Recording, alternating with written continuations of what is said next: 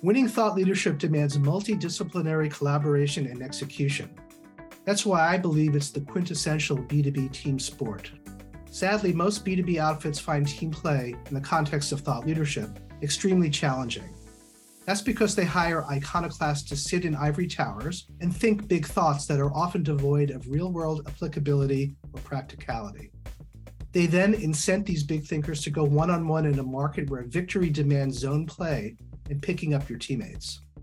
To thrive amid the creative chaos of identifying, researching, writing, packaging, and disseminating big ideas, B2B organizations need the contributions of many people some of whom excel at left brain thinking, others who favor right brain cogitation. It's rare that you find someone who can master both cerebral hemispheres, and I was fortunate to work closely with one of those Renaissance people. Paul Roehrig is the Chief Strategy and Marketing Officer at Ascendion, a digital engineering and talent solution company that helps hundreds of clients accelerate business transformation. I met Paul in 2008 when he was a principal analyst at Forrester Research, and I was running thought leadership at Cognizant Technology Solutions. In late 2010, I ran into Paul at a Cognizant offsite meeting and innocently asked, When did we start inviting analysts to our year end global planning confab? His response, I am one of you. Almost immediately, I found Paul to be someone who excelled at developing big ideas. And as a former professional musician, academic, and analyst, who's quite adept at jamming on a variety of thought leadership initiatives, from fact based research reports through short form transmedia that combines lighter text, videos, and animation. We worked closely together when he led marketing for Cognizant's business process operations, when he founded and managed the Cognizant Center for the Future of Work, and when he took on a strategy setting role embedded within Cognizant's digital business and technology business unit. Over the years, we also collaborated on a variety of award winning and best selling books that Paul co authored. Monster, a tough love letter on taming the machines that rule our lives, jobs, and future, published in 2021. What to Do When Machines Do Everything, published in 2017. And Code Halos How the Digital Lives of People, Things, and Organizations Are Changing the Rules of Business, published in 2014. Over the years, Paul has taken center stage at a wide range of public, academic, and industry events, such as the World Economic Forum, Dreamforce, Oracle Open World, the Churchill Club, the Atlantic Festival, Politico, and many, many more. He's regularly been featured in publications such as Forbes, Business Week, the Economic Times, the Wall Street Journal, Fast Company, Fortune India, Clarin, Times of India, Computer World, and others. Clearly, Paul has quite a bit to say about everything thought leadership, so let's get right to it. Paul, thanks for joining us. Hey, thanks so much, Alan. Thanks for inviting me, and uh, thank you for your far too kind introduction. So let's let's kick it off. You started your business career on the hardware side of things at Digital Equipment Corp, Compaq, and HP. How and why did you make the transition to Forrester and the more analytical interpretive side of the tech business? That's a good question. I, I uh, had a fantastic time at those those companies um, helping do big deals. So I, like you said, I'd been a music, musician for a while. I had been an academic, and then I joined uh, DEC actually, which then became uh, Compaq and later on HP, and and got a chance to do big services deals. So I was, um, you know, I was actually on the delivery side and you know, I was working with clients and doing pursuits and doing implementation. And so I really learned a lot about, uh, you know, our industry, um, you know, with, you know, you know, from the front lines. And so I had a background in, in doing research and writing and, and things like that. And, um, and I mean, the truth is I had little kids and, and I was on the road all the time and, and I wanted to find a little bit better of a balance point. And I had done a lot um, in the services business for a while. And and so I started looking around and and this company called Forrester, you know, we just met each other and and um, interviewing with the team there was fantastic. It's a terrific company. So I was super excited about the chance to be able to write and do research and learn more about the industry overall and work with some really exciting and engaging people. And and all of that turned out to happen. That's wonderful. Yeah. So, what did you learn at Forrester that you applied to the thought leadership strategy you embraced at Cognizant that fueled the Center for the Future work, the pioneering stuff you guys were doing, and helped Cognizant differentiate itself as really a leader in the marketplace, differentiated from its competitors, many of whom were saying the same things that Cognizant was saying, but you guys came up with a different way of framing it and, and expressing it. Yeah, I mean, you know, I can't express enough gratitude to the Forrester team and and the company that George Colony built and and the and even the early founders like guys like Bill Blue and some of the you know some of the original analysts like John McCarthy I mean they built a remarkable culture around being bold um, coloring outside the lines and we were really encouraged to to find the edge ideas. And and then they taught us with with methods and people and processes in in a you know in a small company on like how do you actually um, build a business around serving others with ideas? And and that's the main thing that i i think that lesson i learned you know firsthand from from those folks that i mentioned as well as people that are you know fantastic analysts in the industry still right? That you know people that are still working in forrester right? People like you know liz herbert and and bill martorelli and and their colleagues right? And and so um I learned how important it was to to build to create and craft resonant ideas and stories in a way that delivered value to people who were consuming it and were actually um, at risk of just being overwhelmed by massive amounts of content. So for something to really matter, it had to have an authenticity. It had to be well researched. It had to be true, and and also be well constructed and and deliver very practical advice. And those are lessons that I learned, you know, starting in journalism school, but I really, you know, the finishing school was absolutely Forrester. And then we took those ideas into um, Cognizant and the Center for the Future of Work with the idea of service to to the consumer, right? That was the whole point is to like give people great ideas that they can act on, uh, deliver to them in a way that's compelling and provocative and maybe even a little bit fun. Um, and that kind of that actually worked you, raise an interesting point. You're, you know, the, this, the craft of storytelling, really focusing in on edge ideas, giving people something really thought provoking to wrap their heads around. All very important in terms of how to build cognizance, eminence, and reputation in the marketplace as uh, being a partner of choice. But how do you then square that with the need for the, the sales and the biz dev people to focus on what they can sell today. You guys are out a little bit over the curve, a little, little bit looking beyond the, the next two to three years, maybe five, seven, ten years out. How do you help the salespeople to position Cognizant with your thought leadership to be effective in continuing the momentum that the company had in those years? Yeah, well, you know, we it's a great question as well, and and you know that that was you know because we worked there together, you know that that was a constant question that we were always trying to do our best to ensure that we were answering that. And to me, and I think to all of us, I don't want to speak for you, but but to all of us, it felt like you know, as long as the true north was, how do we help the person that we're trying to serve make a good decision, right, based on something that's true and authentic and accessible and meaningful, and ha- with emotional resonance, because they're trying to solve big problems right? And if you talk about too far out in the future and you're talking about you know flying cars and things like that we really didn't go there.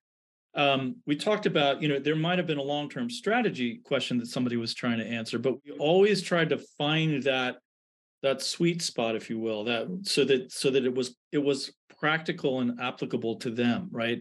So i think the the takeaway that you know one of the things that i learned from doing this you know with you is is that if you keep that as your as your true north right that the the ideas have to be of service to someone who's trying to consume it right?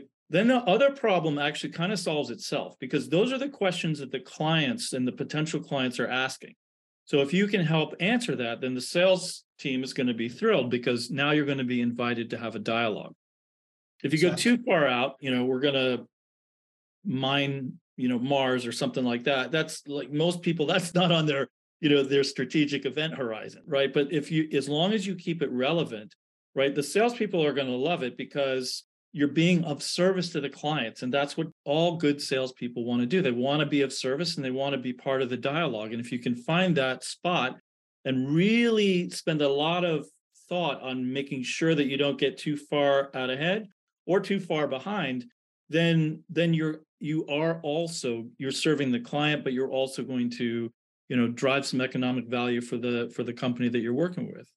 That's interesting because um, a thought leadership culture that embodies these things that you're talking about is so critical to really having a voice and a really credibility credible voice in the marketplace i've just put together with some of my colleagues a paper that looks at thought leadership culture and mm-hmm. how really it has to be influenced from an outside in perspective. The values, beliefs, and behaviors that you embrace as an organization have to be defined and evolved in terms of how your customer perceives you. And without that, a true north will never come to pass. You you got it. I mean, that's exactly right. Otherwise, it's just sort of, you know, it's self-serving and it might, you know, might, you know, feel satisfying. Hey, I wrote this white paper but it doesn't really if it's not of service to the to somebody that you're trying to help it's not going to go anywhere and there's you know you and i know that there's boatloads of that content and it takes a lot of time and a lot of money and people put a lot of care into it and it's not bad by any means but if it's not written with that philosophy of i'm trying to serve someone i'm trying to help them solve a problem or even ask a bit a, a good question you know then you get in these kind of these stories where maybe thought leadership is like well we did this white paper and nobody downloaded it so thought leadership is useless and that's like well you know maybe that was but um, it's not it's not useless if you do it right absolutely so talking about doing it right and looking at it in terms of how you serve your customer best um, you guys had a very rigorous ideation process and a lot of it started with good primary research. How critical is good primary research to creating a solid thought leadership foundation? Oh yeah, it's essential. I mean, it, it's um, and and again, this is something that we worked on all the time, right? If you start with what is what's the problem someone's trying to solve, and then what's the thing that needs, what's the gap, what's the knowledge gap, and then the that drives the primary research. I think where sometimes companies get into trouble is like, well, we need a white paper. okay. So it if you start with here, here's how we're going to be of service to clients. Doesn't matter what business you're in. Like we're we work in the technology industry, but it doesn't really matter. Right. You could be in any kind of industry. You could be in healthcare, you can be in retail. And there's always big questions about ideas. What's coming next? How do we interpret it? What are we what are we missing? right? Every good leader is thinking about that constantly.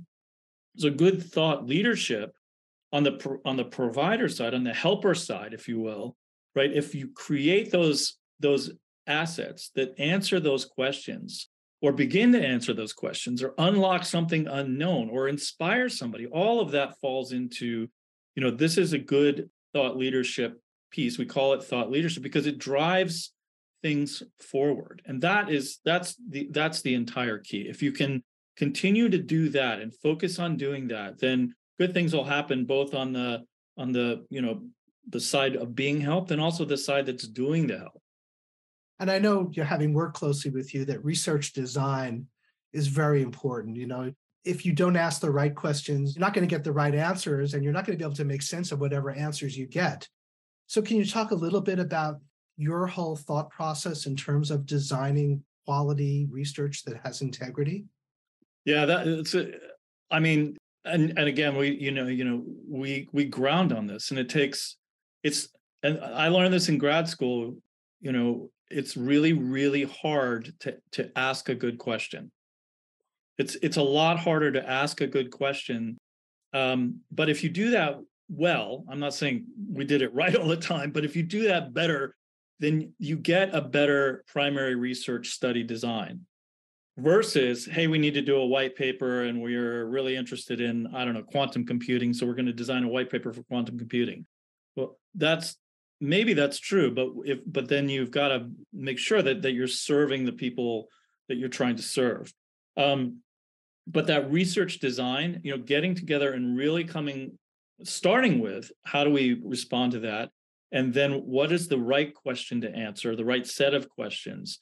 And you you know right we went back and forth and questions would come in and they would go out and then we would pivot and it was all before we even you know asked a single question. It was like what is the thing that we're trying to understand? And we would tag each question on what are we really trying to get to? And we would work on the wording and work on then you get down into actual instrument design. Um, but if you don't start with what's the right question to ask what are we really trying to understand? Then the methods part becomes really impossible because then you're all over the place and you collect data that you don't need you need you end up and you're trying to do an analysis and you're like ah we didn't really answer the question we were trying to answer. That means to the end is so important. If you just focus on the end you're lost for sure. And most importantly as you said that hypothesis really honing down on what it is you really want to learn and understand and what you need to prove or disprove to make the piece work. And more importantly i remember many conversations with you. So what is that big headline what does the yeah. headline say that's a pretty good method uh, you know tactically is like you know we had a headline for each question when we put these things together you know and we didn't always use them because actually once you look at the data sometimes there wasn't a headline but there could have been a headline and then then we did get more bold and provocative headlines and and they had resonance with people we were trying to serve. So if it was a technical uh, about a technology or an economic impact or things like that um, those are high value questions that people have, regardless of what industry you're in. And so if you have something new to say, something fresh to say that's clear and bold and true and authentic, and then there's a story that's told well with words and data sets and graphics and, and it's interpreted in a way that adds value that that's kind of the that's what we were always shooting for i don't know if we ever hit the if we always hit it but we we're certainly shooting in that direction I think we did better than most organizations, but we'll, leave, we'll let others judge that. Yeah. So you talked about methods, and the one interesting element of uh, your process was the data party. When you sat everybody down, you looked at all the data, you tried to make sense of it. These were very, very uh, long-winded, arduous types of, of meetings in which we just go through the data round and round and round and can you talk a little bit about how important that is and what your thought process was behind that? Yeah, I don't know how they were arg- they were hard, but I thought they were fun. I mean, you know, you you know, it wasn't always for punishment. I think. no, it was. I mean, if you if you really are committed, spend a lot of time and money trying to get to what's the right question.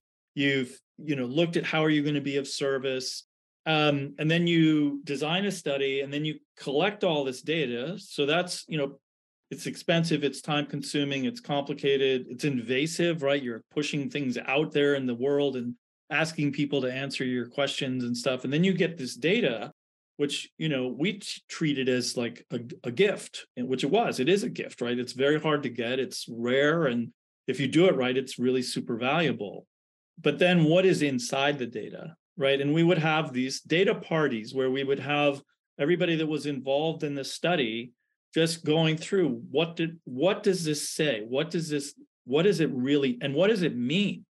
Because it's easy enough to print out you, you know uh, graphs right? But what does the graph mean? And how do you interpret it? Because if you're just reporting data you're not really adding the last you know super important layer of creating insight from the data. And so the data parties were what does this say you know, were we right? You know, was a or do we have a good hypothesis? Not were we right, but do we have a good hypothesis? Right. And do we have something new and bold and provocative to say that's going to be meaningful to the people we're trying to serve? And what is that story? And so then we would, and then as you know, right, where we started, you know, sometimes it was where we ended up, but a lot of times the data party, we would come up with new insights and we would do and and we did it collaboratively right? Because you might look at it and go well i see this and somebody else might look at it and go well i see that.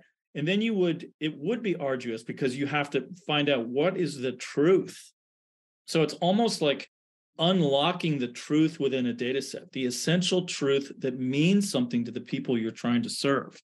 Otherwise you're just you're just hitting you know print on on you know huge reams of data without the interpretation without the nuance without the you know the the storytelling element around it because data is only data right? Until it's interpreted and converted into a story that has an emotional resonance and that answers something important to somebody trying to make a decision in their lives.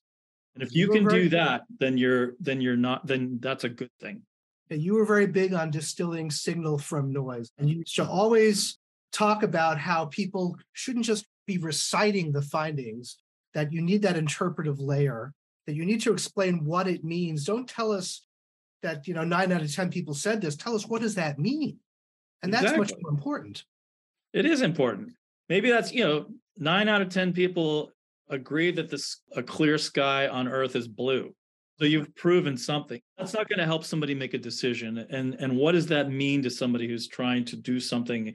You know, that's a, a frivolous example, but if if you've got economic data around, you know, where's the market heading around a tech, kind of technology, right? That's super important to somebody that's, you know, in retail or in, you know, whatever industry they're in.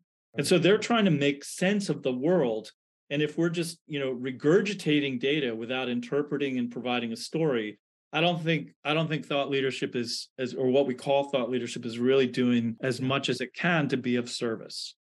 And given all that you just gone through, you also were very big on the fact that you needed to tell stories in colorful ways and narrative structures that really help to to bring the storyline out and back it with good facts and figures and examples and evidence and and whatnot.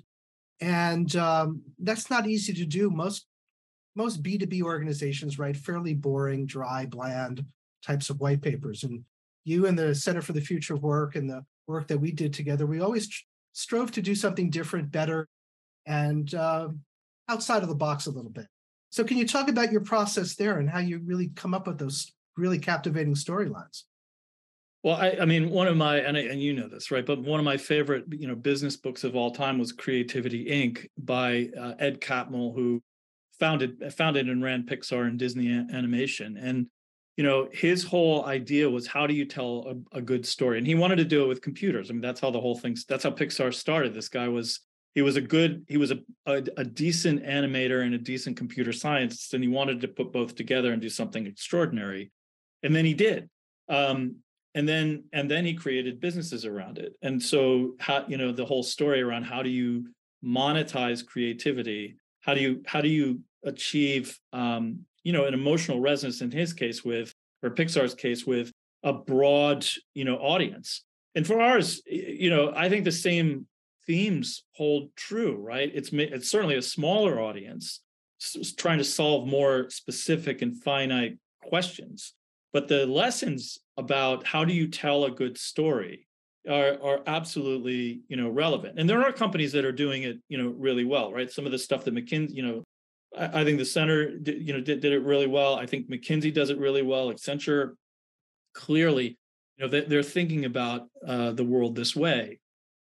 But if you put yourself in the shoes of the people that you're trying to serve the idea is you know how would they consume information? And we're all inundated with you know it's back to signal and noise. We're all inundated. Everything becomes signal becomes noise if there's too much of it right? And so part of thought leadership is sorting through the noise and creating that crystalline story that has that is true authentic supported by the best available data which may not be perfect but it's the best available data and interpreted in a way so that somebody receiving that signal says okay this is important i like it right? Because we're humans and we like stories and we want to see stories that resonate with us and it can be useful.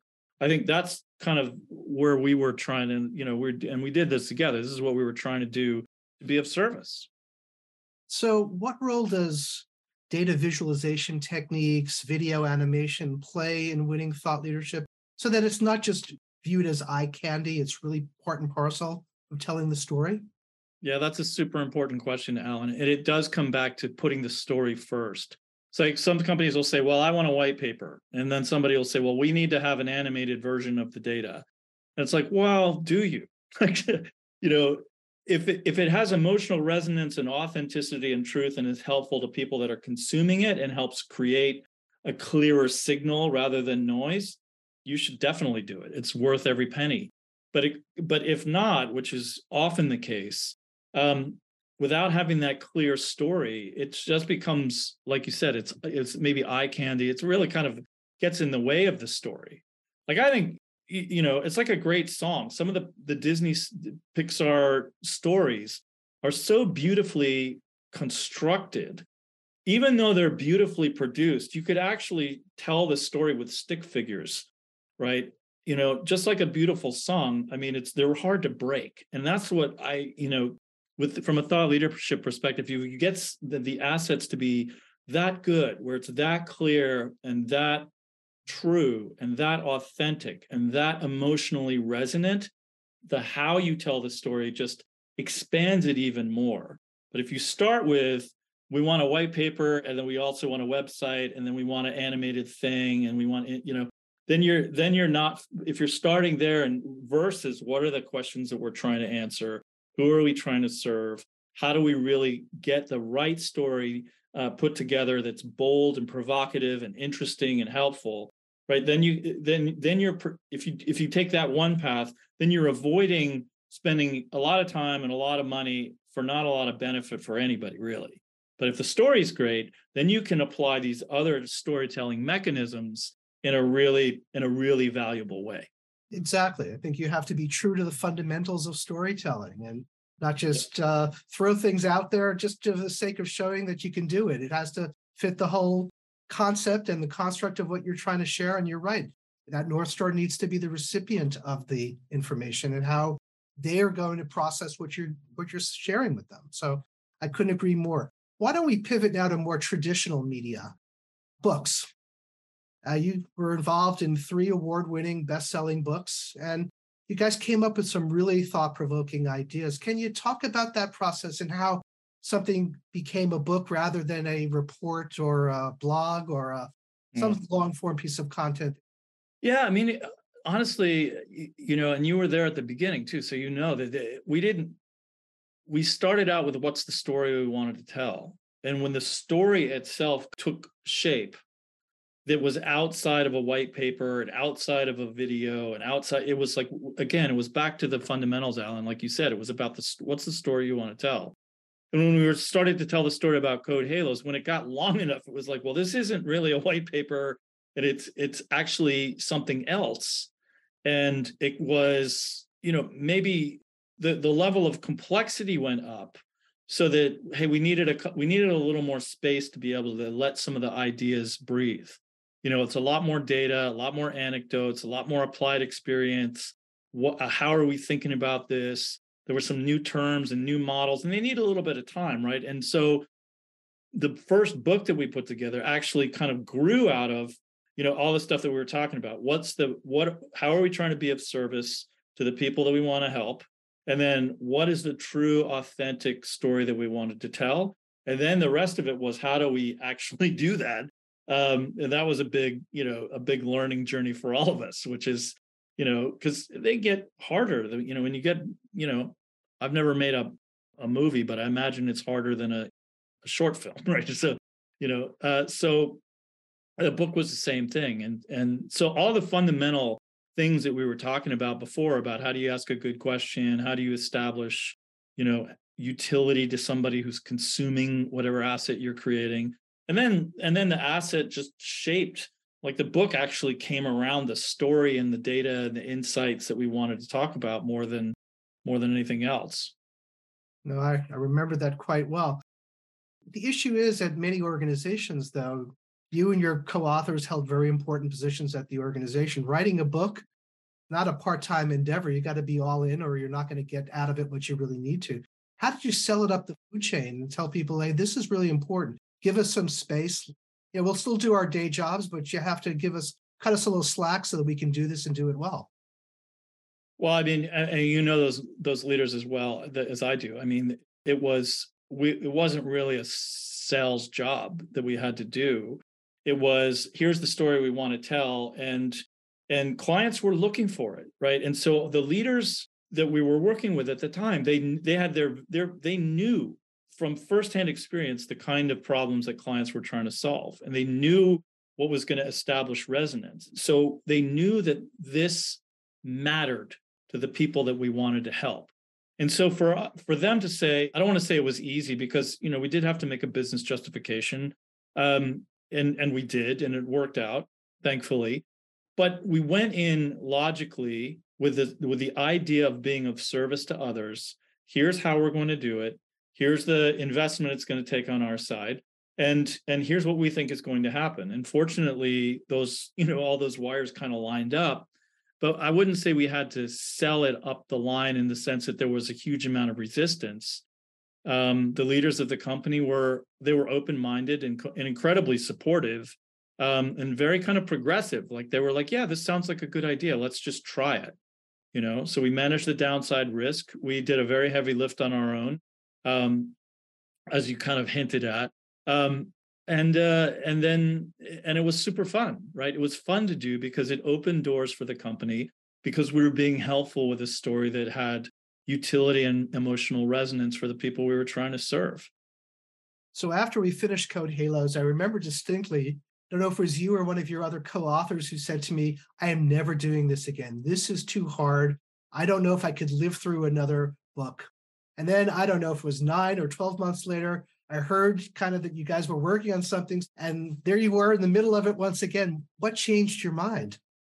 The people were trying to help. I mean, it became like the you know from from a Code Halo perspective was about um, creating business models around data, and that came out in 2014. And then you know when we were going around talking about Code Halos, the new ideas kept popping up, and they, and when they were popping up over and over again, it was like, hey, what about this? you know applied artificial intelligence and taking the data that we were talking about and really what are the machines that are changing everything how business is done how we're living our lives and so that machines came as a natural extension you know it really was a chapter two to code halos in a sense because it was really about the machines doing more and more and shaping how work was being done and how value was being created and how we were living our lives and you know educating our children and banking and healing ourselves and insuring ourselves. And and so that was what machines was about. And and as we were going around and speaking to different companies and the questions that were coming up and the and the provocations and the interest around these different things that's what all that's what was like hey wait there's another story here and and maybe we should tell it yeah yeah no absolutely but I guess, you know, you're a former journalist, recovering academic, and somebody who consumes a lot of content. I know you're very well read. But sadly, I don't think a lot of people are these days. Is long form thought leadership dead in a world that seems to thrive on shorter form blogs and videos and bursty and often erroneous tweets and other misinformation that percolates across social media?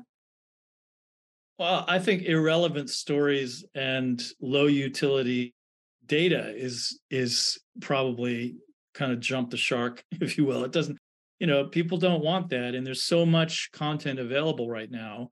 Um, it gets back to what you were saying before, right? It, it's the signal, and if the signal is clear, regardless of the form factor, right? People definitely, you know, all of us are, right? Life, life, life in you know 2022 is is not the same, you know, as it was in you know 1962, right? And so um, I think I don't know. I was, but um, I'm assuming that's true. What we need as participants in the as business leaders is is we still need new ideas. We still need um, you know provocation. We still need to learn more about what's going on, and all of those are are gaps that good thought leadership can close. And hey, look, if it's going to take you, you know, a few more hours to read through a book, but it's really important and really good and really interesting, that's still going to be valuable and and have resonance. You know, it's if it's boring and and uh, you know derivative and not you know doesn't really add much and feels like it's a a marketing piece, that's not going to be relevant, and that's even less relevant now that there's more content available. You know, just like a tweet can be a, a provocative thing, right? A provocative thing you know hey here's a good question or here's you know here's a link to something that's really cool. And um so i don't i i do think that people uh, you know are are less patient around uh, content just because there's so much more of it. But i still think and i i will you know and i hope it's true that you know good content good stories you know authentic stories um something that is of service that's always going to that's as relevant you know today as it is tomorrow as it was yesterday. Good answer. So, if we are heading towards a softer economy, whether you're a resource deprived company or a company that has some cash to, to spend on this, how do you suggest companies go forward and figure out how to ideate and actually build a thought leadership program that's going to offer returns on ideas and on the investment of making those ideas publicly available? Yeah. So, I mean, that's on everybody's mind right now, right? Because, you know, there's anybody with a with a keyboard and an opinion which is pretty much all of us can say something we, about the economy and uh, you know it's going to be a recession. It's not going to be a recession. It's going to be depression. It's going to be nothing. It's going so you know we're just kind of right now who knows right? So in context in situations like that i think the best thing we can do is kind of just step back and say what what do we know? What do, or what do we believe to be true? So for example, right, do we believe the future of our economy is going to be less dependent on technology? Probably not. Do we think there's going to be, or do we believe it to be true that that, that software, for example, is going to be more and more essential to how business value is created and how we conduct various aspects of our lives? It's really hard to imagine life without Facebook, Google, you know, uh, you know, Amazon, uh, Netflix, right? All of these software platforms that surround us uh, in our in our data or Zoom, like we're on right now, right? These are part of our lives, and it's really hard to imagine what the world would be like without them. And I think you know more and more business leaders are concluding that software is more essential to every value proposition. So that's a it may not be a truth, but I think it's a pretty strong likelihood. And so, if that's true, and I'm just using this as an example, from a thought leadership perspective, any ideas, you know, the and and we worked with a, you know, Malcolm Frank, who's probably one of the best thought leaders in the entire technology industry. And he said, you know, the digital economy is going to go to those who have the best ideas. Right. And thought leadership is not just an engine for marketing, it's an engine for ideas that serve clients, but it also serves the company within which it operates. McKinsey and Accenture have great ideas.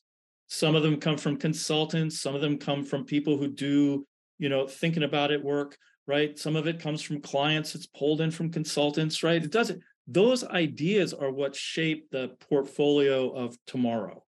And so, what's the value of that? To me, thought leadership it, because it's an engine for ideas, if it's done right, you're serving clients, right? And you are getting brand eminence and you're building uh, a market position because of your good ideas. But that's only half the story. The other half is it changes your company. It changes the company within which it operates because now you have an engine. You have people that are tasked with and good at, hopefully, good at thinking about what's coming next. So, thought leadership presumed to be just an external thing, like we'll throw this stuff out there and hopefully somebody will like us more, versus no, we have a good uh, set of ideas. They're provocative. They may not all be right, but at least they're interesting and they're going to help get you to a better answer. That helps clients. And it also helps you because you're if you're if you're good at this, you're learning from the thought leadership engine as well, right? And we saw that happen also right? It changes. So to me, the thought leadership engine is just, well, it's marketing and we have, you know, we have a few extra dollars, so let's do a white paper, right? That that happens all the time. And I, I just don't think that's that's, you know, sometimes it can work out, but you look at the companies that do it well, that's not at all what they're doing. Not at all. There's got to be method to the madness. So speaking about the the future of the economy and the importance of software code to that economy. Without showing your hand too much, can you give us a sense of what your thought leadership plans are at Ascendion? Yeah, I mean, we think, well, certainly the software economy is just, you know, we're still in the early innings of the shift to the kind of the, the overall digital economy, which is really, I think, you know, the software is the mechanism through which we engage all the other technologies, right? Whether it's your television, or your watch or your you know your laptop or your you know dishwasher. Software is the mechanism that we use to engage analytics and artificial intelligence and big data. We don't think that's going to change. What has changed um, and the change seems to be accelerated is the the notion of software engineering as the nexus point for all kind of future value not all but a larger percentage of future value creation. That seems to be a truth. And the people that do that, that build that build that software build those systems is even more important than ever before and we've seen this play out in the pandemic i think the pandemic has poured you know rocket fuel on a trend that already had started where the notion of software engineering plus a talent orchestration talent transformation model putting those two pieces together to deliver to what clients need now in a modern economy versus more of an industrial economy. I think in some senses you know the pandemic could well be the end of the of the industrial of the last industrial revolution. And so what we're doing with ascendion is is strengthening that engine continuing to build out those capabilities. And the ideas that we're putting out and will put out will be around that you know what is a company in a post-pandemic post-digital if you will world right uh, what you know, what is the role of talent like we've talked a lot about that you know we had the center for the future of work um, and now, what is the future of work now, right? Because the pandemic has really shifted a lot of assumptions um, and proven them, you know, some to be right and some to be wrong. And now every uh, enterprise decision maker is going, okay, well, so now what? And so I think how work changes, the role of software, the role of talent, right? How we work, right? Are we really going to continue to organize in a kind of a, a pseudo industrial model where hundreds of thousands of people have to move into a cubicle every morning. I, I just don't I don't think we're going to go back to that. But that's a huge opportunity for companies to lean into that true future of work. So that's what our thought leadership agenda is going to explore. Well, I look forward to you guys taking those topics on and you shining a beacon of light on it to hopefully help us all get there at some point anything else you want to comment on? This has been a very thought provoking and interesting conversation. Anything we didn't cover that you think is uh, critical here? Yeah, we talked a lot about you know, economics and, and the role of thought leadership. Um, the one thing that, that we didn't talk about, but we started to a little bit, is kind of the culture of, of curiosity. And I think companies that do this well or that aspire to do this well, I think nurturing a culture of curiosity and recognizing that that curiosity and that inquiry is of service to others as well as to your firm. And that if you do that it's it's not only a business value it's fun.